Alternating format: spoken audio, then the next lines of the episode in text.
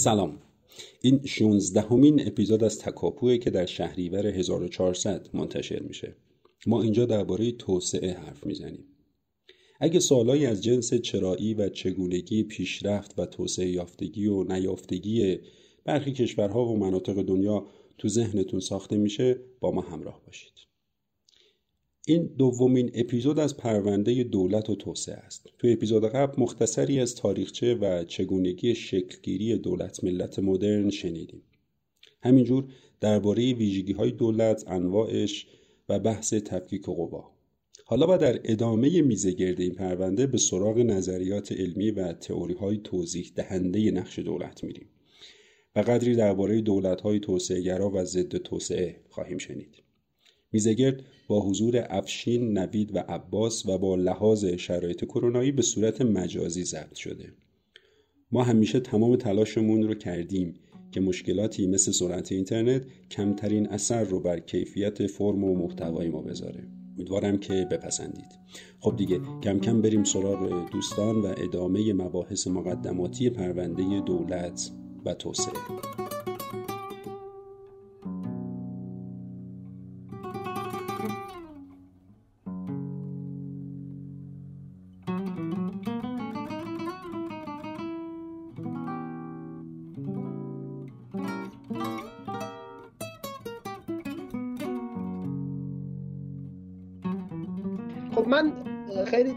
ممنونم از نوید از بابت توضیحاتی که داد و توضیحاتش به نوعی قولی بود از پرونده قبلی ما به پرونده و این پرونده ما. به خاطر اینکه از دولت دولت سنتی در اروپای غربی و اروپای مسیحی به دولت مدرن در اون ناحیه جغرافیایی صحبت کرد این گزارش رو برای ما تشریح کرد. که البته در مناطق جغرافیایی دیگه مفهوم دولت سنتی و شکل گزارش به دولت مدرن البته متفاوت از جهان مسیحی هست اما خب امروز دولت مدرن به نوعی آن چیزی هست که در جهان مسیحی به وقوع پیوست. من از عباس عزیز هم می‌خوام به این سوال من پاسخ بده در مورد شکلی دولت و حالا از یک زاویه دیگه ای اینکه اساسا دولت بر مبنای چه کارکردهایی به وجود اومد؟ و چگونه نهادی بود. برای مثال فوکویاما در کتابش به این می‌پردازه که دولت بر اثر جنگ ها به وجود اومد. و خب بعدا هم میاد دولت آلمان رو به صورت کامل توضیح میده به خصوص دوره بیسمارک رو یا ناپل اون رو که جنگ های اینها چگونه به شکلگیری دولتشون کمک کرد. در این رابطه و اینکه حالا دیگرانی چون نورس عجم مغلو چه نظریاتی در باب شکلگیری دولت دارن؟ و نهاد دولت از زاویه روایت اونها چگونه نهادی هست. عباس شان در خدمت. خواهش می‌کنم. ممنون از نوید که خیلی مبسوط توضیح داد در مورد نظریه دولت مدرن. من خیلی خلاصه سعی می‌کنم سوال تو اینجوری جواب بدم افشین. یعنی در چارچوب نظریه های خاصگاه دولت جواب بدم. یعنی خاصگاه دولت تو نظریات مختلف چی بوده؟ یک من حالا خیلی خلاصه پنج, پنج تا نظریه مهم در مورد اینکه دولت خواستگاهشی بوده میگم و حالا میریم به مباحث بعدی. ببینید یکی از نظریه های خواستگاه دولت نظریه خواستگاه الهی دولته. به چه معنا؟ به این معنا که اولا خداوند حاکم بر جهانه و طبیعتا برای جامعه و انسان ها که جزء مخلوقاتش هستن برنامه ای داره و این برنامه رو خداوند از طریق دولت هایی که حاکمانش رو تعیین می‌کنه یعنی حاکمان نماینده خداوند هستند برای اینکه برنامه ای رو که خدا برای انسان ها یا جهان مقرر کرده پیش ببرن. خب طبق این نظریه طبیعتا حاکم نماینده خداست و دستگاه حکومتی دستگاهی که حاکم به نمایندگی از خداوند برای پیشبرد اهداف متعالی که خدا برای انسان ها مقرر کرده به وجود اومده. خب حالا اینکه خدا به طور مستقیم بر انسان ها حکمرانی می‌کنه یا غیر مستقیم چجوری برگزیدگان خودش رو به عنوان حاکم اینا بحثاییه که در چارچوب نظریه خواستگاه الهی دولت در موردش بحث میشه. یه نظریه دیگه که در مورد خواستگاه دولت ها بحث می‌کنه نظریه زوره. خب یه عده ابزار زور خشونت در اختیارشون بوده. خواستن بهره کشی کنن خواستن که توسعه بدن محدوده اقتدار خودشون رو بر دیگران دیگران رو وادار کردن که براشون کار کنن ازشون بهره کشی کنن ازشون اطاعت کنن. تو این نظریه طبیعتا دولت میشه نماینده یا ابزار زورمندان. شاید بشه به نوعی گفت که بر اساس نظریه مارکسیستی دولت همچین خواستگاه و همچین نقشی داره. نظریه ژنتیکی یا همون نظریه که دولت رو محصول گسترش طبیعی نهاد خانواده می‌دونه. عمدتا خب پدر سالاری یعنی نظریه که ادامه گسترش طبیعی خانواده و قبیله رو شکلی دولت می‌دونه. نظریه دیگه ای هستش که در مورد خواستگاه دولت بحث می‌کنه. نظریه قرارداد اجتماعی فکر می‌کنم که دوران مدرن مهمترین نظریه در مورد خواستگاه دولت بوده که قائلین یا واضعین این نظریه رو میشه به مثلا اهم, اهم مهمتریناشون هابز و لاک و روسو رو قائلین یا واضعین این نظریه دونست. خب این نظریه چی میگه؟ میگه که انسان ها در شرایطی که اصطلاحا وضع طبیعی که قرار داشتن حالا این متفاوت تفسیری که از وضع طبیعی میدن هابز و روسو و لاک ولی به طور خیلی کلی بخوایم بگیم بحث اینه که در وضع طبیعی آدما در شرایط استیبلی نبودن حالا خشونت حاکم بوده ناامنی بوده یا به تدریج به این نتیجه می‌رسن که بخشی از حقوق خودشون و خودشون رو. طی یک قراردادی به حاکم بسپارن برای اینکه تامین نظم بکنه یک سری کارکردهای اولیه‌ای داشته باشه. وظیفه اصلیش استقرار نظم کاهش خشونت باشه. برای اینکه بتونن حالا در, در یک رفاه حداقلی زندگی کنن باشه سرمایه صورت بگیره و و و خب این قراردادی بین حاکم مردم برای اینکه اون وظایفی رو بر عهده بگیره و اینها هم تکالیفی رو بر عهده بگیرن تا در اون چارچوب. اینا نظریه های عمومی خواستگاه دولت بوده. مثلا حالا چون نفشین پرسید که نورس مثلا فوکویاما یا به اینا اشاره کرد خب نظریه که محرک اصلی تشکیل دولت یا خواستگاه اصلی نهاد دولت جنگ بوده. خب تیلی خیلی پرداخته به این بحث که اصولا جنگ بوده که عامل شکلگیری دولت بوده.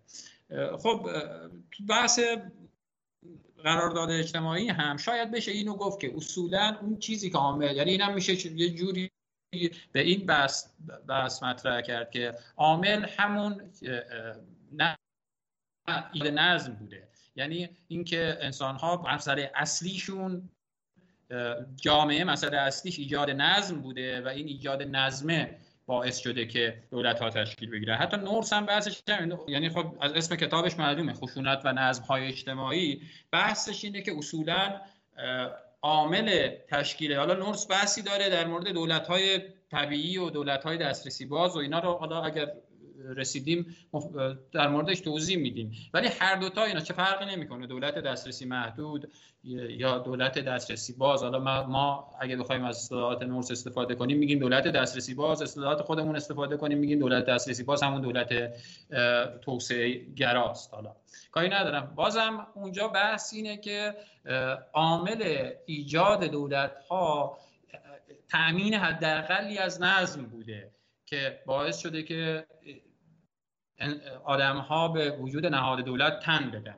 اما اینجا یه تفاوتایی بین این بحث وجود داره. مثلا ما در تمام این بحث نظر پنج تا نظریه ای که در مورد دولت چیز کردیم بحث کردیم خواستگاه دولت دولت رو یک کل یک پارچه ای می‌بینن که مردم میرن با یک کل یک پارچه ای طرف هستن قرارداد باش میبندن یا هر چیزی. اونور یک کل یک پارچه هست. این هم یک کل یک پارچه. اینور جامعه اینور دولت. خب ما حالا می‌رسیم به این موضوع ولی خیلی خلاصه. نهادگراها به این خیلی چیز دارن. به این نوع تلقی از دولت خیلی نقد دارن. خود نورس تو کتاب خشونت و نظم اجتماعی خیلی به این بحث ایراد می‌گیره که اصولا اینجوری نیست. خود دولت مجموعه ای از فرادستان جامعه یا نخبگان جامعه هستش که اینها در یک شبکه های ارباب مشتری برای توزیع رانت و یا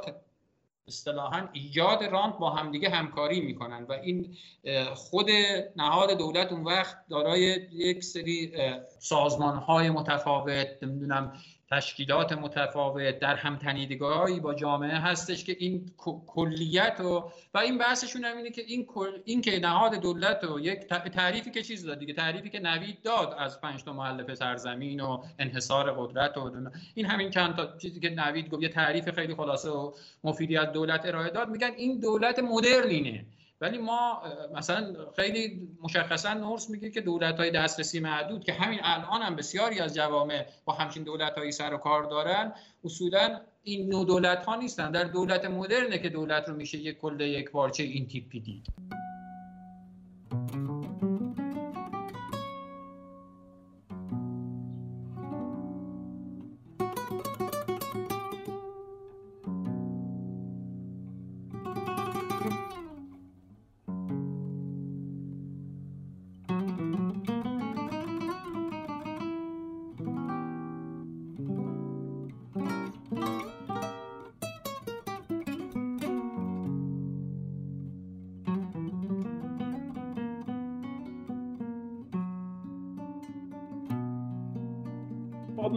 عباس جان من البته در مورد کارکردهای دولت هدفم از طرح این سوال این بود که پلی بزنیم به نقش دولت در توسعه.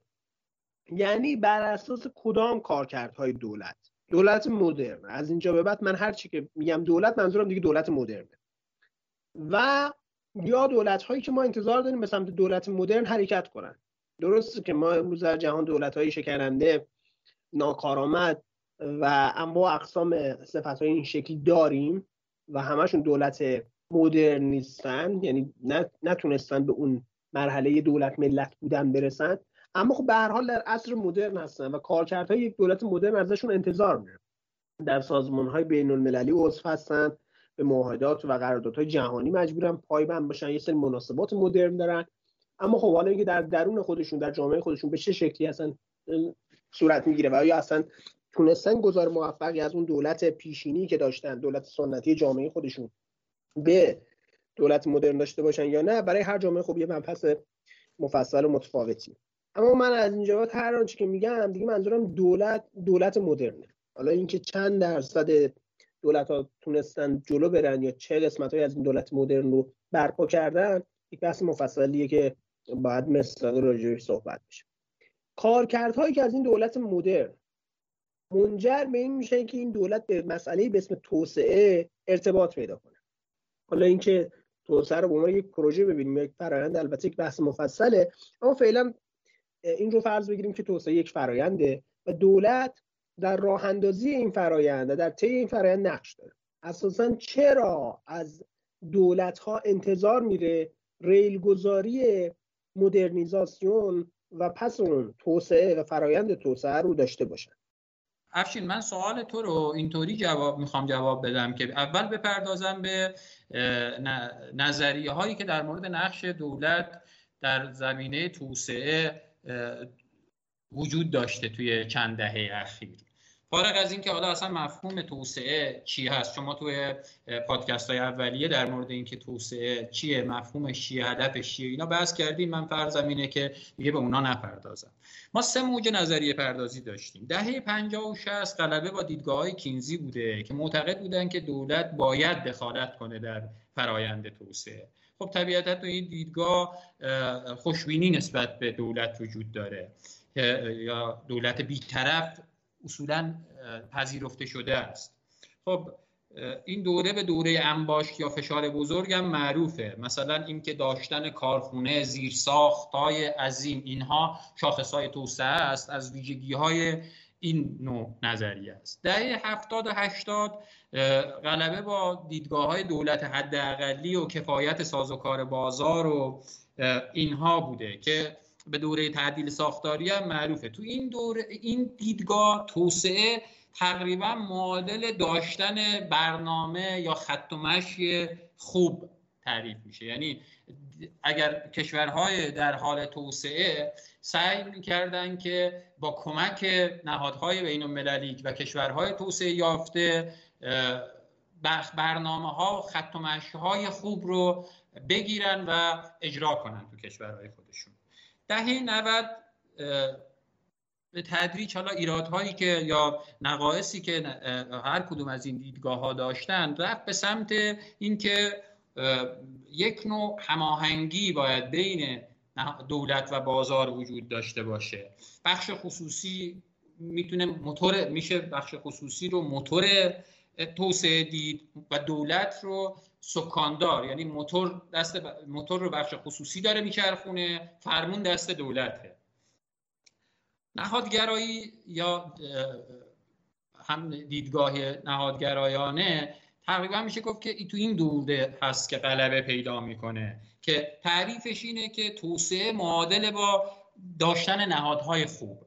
و اونجا یواش یواش توجه ها میره به سمت اینکه نهاد چیه نهادهای خوب و چجوری میشه کاشت در جوامع مختلف و تجربیات تاریخی کشورهای مختلف در زمینه این نهادهایی که دارن شکگیری نحوه شکگیری نهادها یواش یواش مطالعات تطبیقی رشد می‌کنه. کشورهای مختلف رو با هم مقایسه می‌کنن. بحث های اینجوری در زمینه برای اینکه ببینن که چرا کشورهایی تونستن راه توسعه رو راحت تر طی کنن کشورها چرا شکست می‌خورن؟ اینها دیگه بحث های غالب توسعه بوده که الان هم خب تو ایران هم تقریبا میشه گفت که ترجمه های خوبی از این بحث ها مطرح شده. من فقط اینجا چون بحث نهاد نهادگرایی و اینا مطرح شد یه توضیح بدم. ببینید این بحث اینه که انسان ها و طبیعتا مدیران دولتی حاکمان بر اساس یک سری انگیزه هایی تصمیم می‌گیرن رفتار می‌کنن. دیدگاهی هستند که معتقدن که این انگیزه ها انگیزه های ساده فردیه. خب ما می‌دونیم که دیدگاه یا نظریه فایده گرایی یکی از اصطلاحا نظریه های بنیادین دولت و کسانی که به دولت حداقلی و سازوکار بازار اعتقاد دارن. خب بحث اینه که انسان ها بر اساس انگیزه های ساده فردی و بر اساس منافع فردی تصمیم گیری می‌کنن و دست پنهان بازار میاد تنظیم می‌کنه این انگیزه های فردی رو و خیر جمعی تعمین میشه خود به خود. اینا تقریبا میشه گفت که پیشورزهای قائلین به نظری بازار دولت حداقلی هستش. بحث نهادگراها اینه که اینجوری نیست. مدیران دولتی حاکمان آدم ها صرفا بر اساس انگیزه های فردی تصمیم نمی‌گیرن. اینا در یک بستر نهادی تصمیم می‌گیرن. حالا این درصد نهاد چیه؟ نهاد مجموعه هنجارها قواعد یا شیوه هاییه که آدم ها در رفتار کنش اجتماعی با همدیگه استفاده میگه یا بر رفتار آدما مسلطه و به تدریج تعاملات اجتماعی رو ساختارمند می‌کنه. یعنی این انجارها شیوه های رفتاری این قواعد یواش یواش یواش یواش یه ساختارهایی رو تعمیل می‌کنه و آدما بدیهی می‌دونن. اصلا فکر نمی‌کنن وقتی یک تصمیم می‌گیرن در چارچوب این قواعد انجارها و ساختارها تصمیم گیری می‌کنن بدیهی می‌دونن اینو و لزوما اینا در جهت منافع فردیشون هم نیست.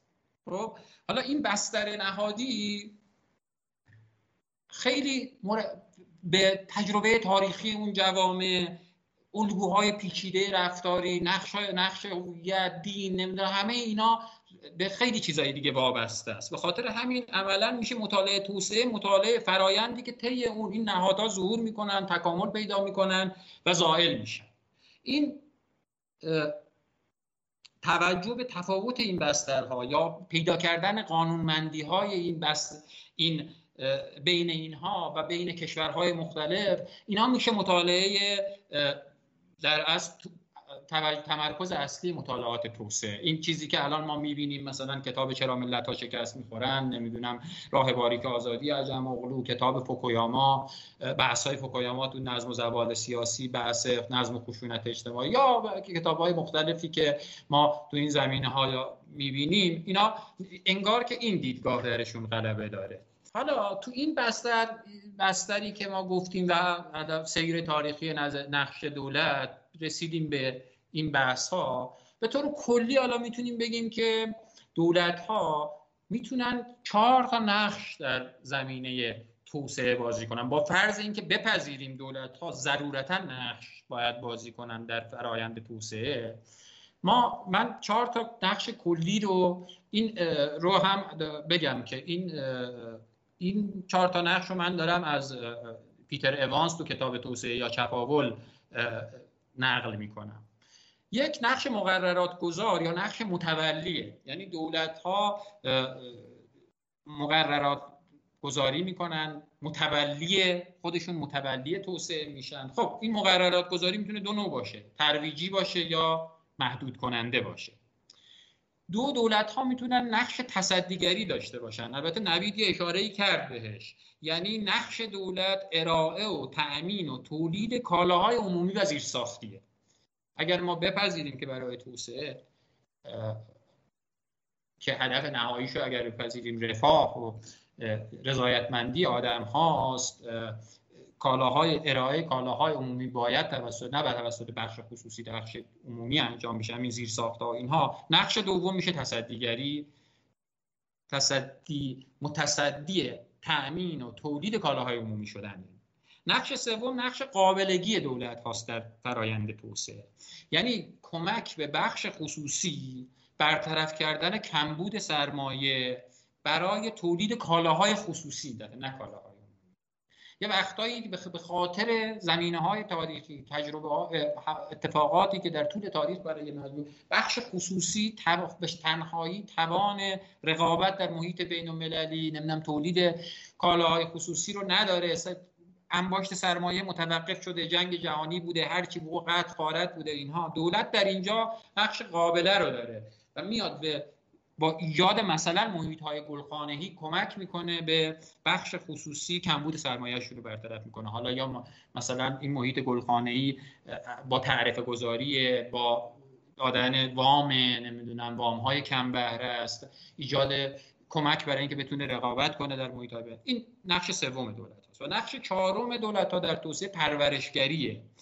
پرورش دادن به این معنا که ایجاد یک سری سازمان ها نهادهای پژوهشی تحقیقاتی برای اینکه کمک کنه که آگاهی بده به نخبگان صنعتی به بخش های مجموعه اصطلاحا خارج از خودش بخش خصوصی. تا اینها به چه سمت به چه سمت هایی برن در چه جهت هایی در زمینه های بازار صنعت توسعه می‌تونن کار کنن.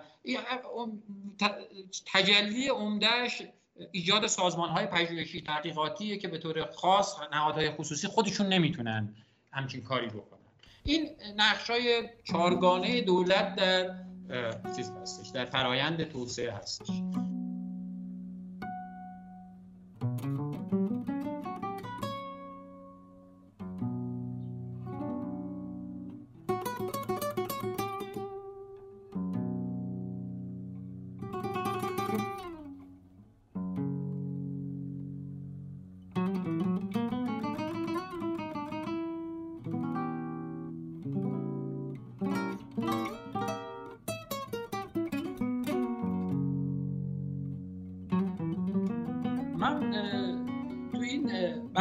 صحبت های پایانی این بخش از بیزگرد این سوالت جواب بدم که کارکردهای حکومت حالا اون بخشایش که ما در مورد توسعه داریم بحث می‌کنیم چیه؟ اینو اول بگم. ببینید ما می‌تونیم کارکردهای حکومت رو یا حالا این بحث که نویدم گفت اینکه حالا حکومت دولت اینها خلط میشه بینشون اینا من خیلی دیگه چیزی وسواس به خرج نمیدم. دیگه امیدوارم که شنونده هم به تسامح بگذارن از اینه کارکردهای حکومت رو من سه تا کارکردهای اصلی حداقلی و کارکردهای اصطلاحا متوسط و کارکردهای حد اکثری در قالب این سه تا کارکرد بگم.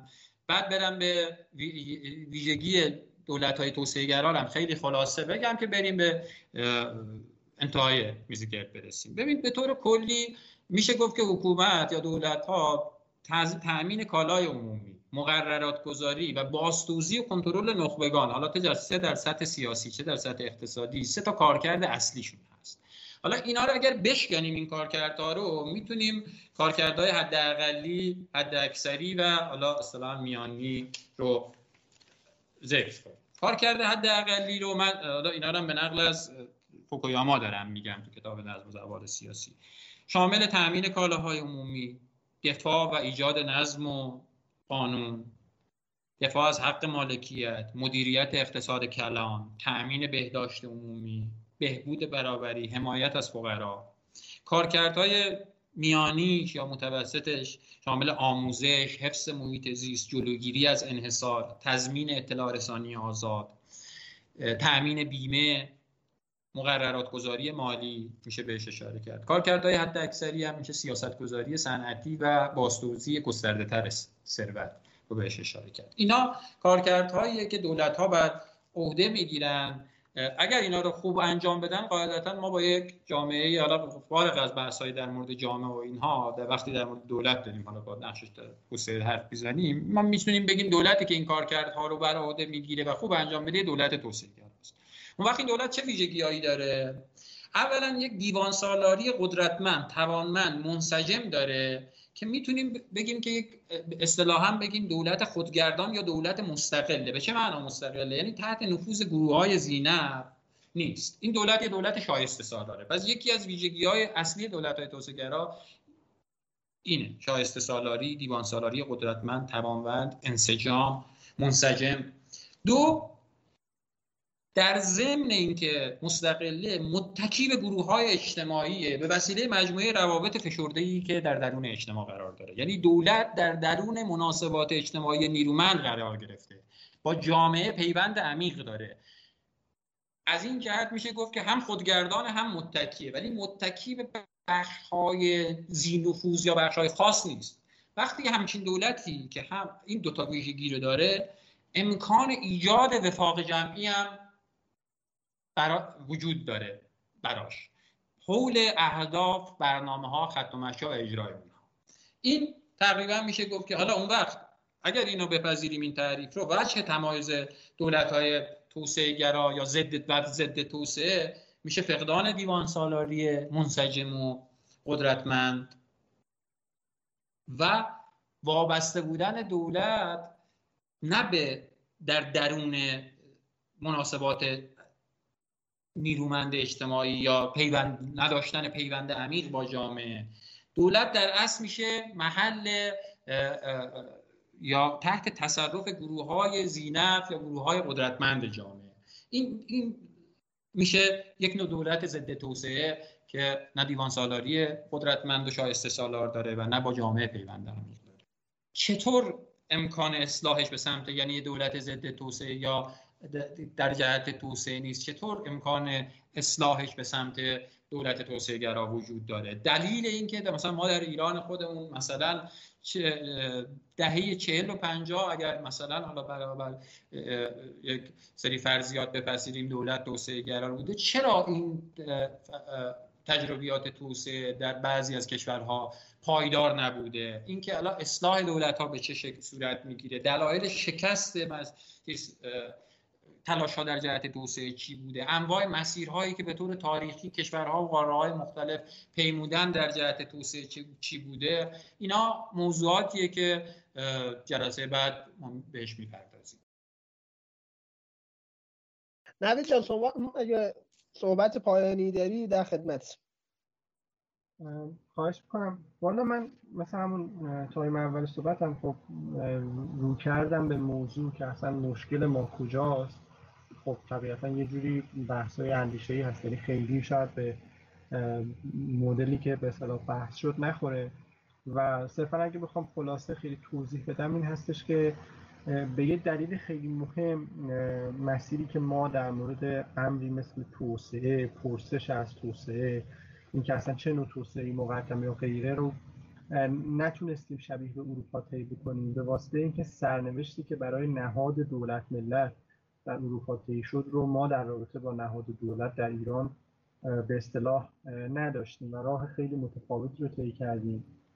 و این عامل اصلی این هستش که در ابتدا و پیش از هر چیزی اگه بخوایم از همون دیدگاه فوکویاما هم که صحبت شده الهام بگیریم من معتقدم که دولت قوی و حکومت مرکزی قوی مهمترین پیشرفت اساسی حل بحران های ایرانه و در طول تاریخ هم همیشه به اصطلاح هر زمانی که ما دولت های قوی و مرکزی خیلی قوی داشتیم تونستیم به اصطلاح کشور رو به طرف بهتری ببریم. البته فرار و نشیب زیاد داشتیم. و نکته مهم اینه که من مشکل رو اصلا از این جنسی که ازش خیلی سال در ایران صحبت هم میشه از اواخر دهه 60 و اول دهه 70 نمی‌بینم. یعنی به تبع دیدگاهی که اون رو میپسندم و دنبالش می‌کنم مشکل ایران یه مشکل فلسفی است و عدم توان فلسفی ایران برای بحران اندیشی. یعنی این مشکلی بوده که ما همیشه داشتیم. در حالی که اروپا هم صدها و هزاران بحران مختلف رو طی کرده اما تونسته به اونها بیاندیشه و برای اونها راه پیدا بکنه. در حالی که ما حتی توان اندیشیدن به اون رو هم نداشتیم و تقریبا از دوره صفوی به بعد که دنیا به طرف پیشرفت حرکت می‌کنه و شاید بشه تا اون موقع ما هم هنوز جا داشتیم که بهشون برسیم به اصطلاح مسائل مختلفی در جامعه ایرانی و ذهن و زمین ایرانیان شکل می‌گیره که اونها رو از هر نوع مفهوم پیشرفت و توسعه دور می‌کنه و من معتقدم ریشه این مشکلات مسائل فلسفی و ناشی از جهانبینی ایرانی که دیگه توان سازگاری با دنیای مدرن رو نداره. اگر قرار باشه مثلا صحبتی بشه من دوست دارم این شکلی بهش نگاه بکنم و بازش بکنم. خب البته در مورد ایران و مصرف ایران دولت در ایران و توسعه در ایران احتمالا در یک میزگرد دیگه ای بپردازیم مفصل.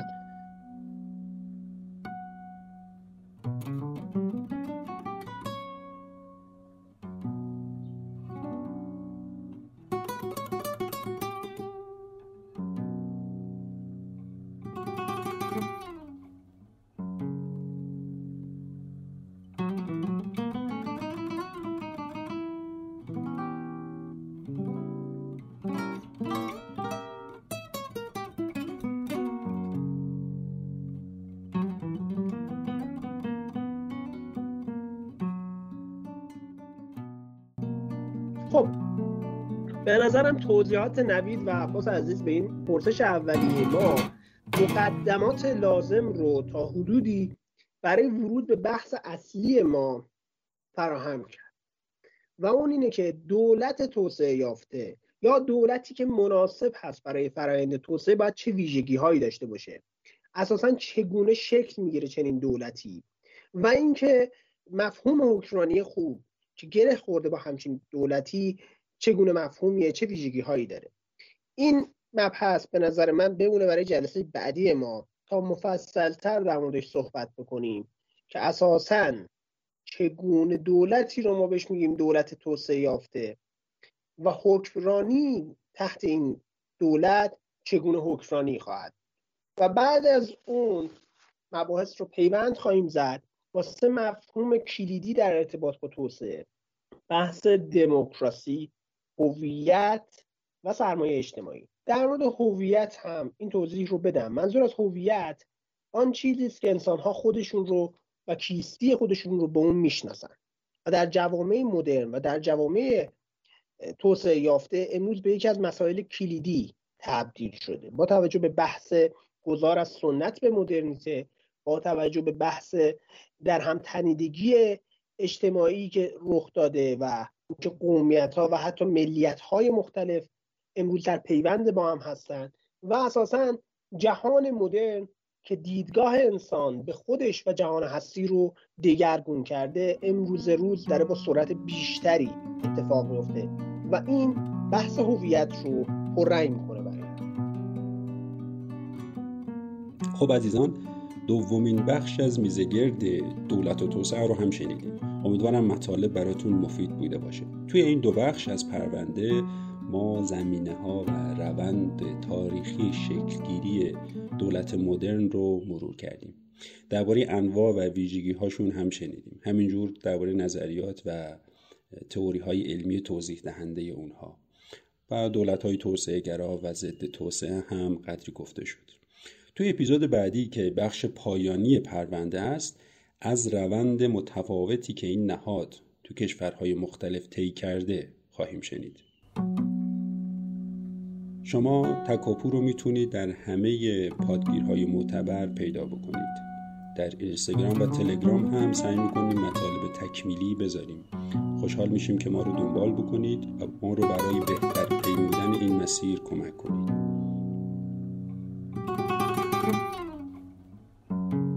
این روزهای سخت و جانکاه مراقب سلامت جسم و روان خودتون باشید.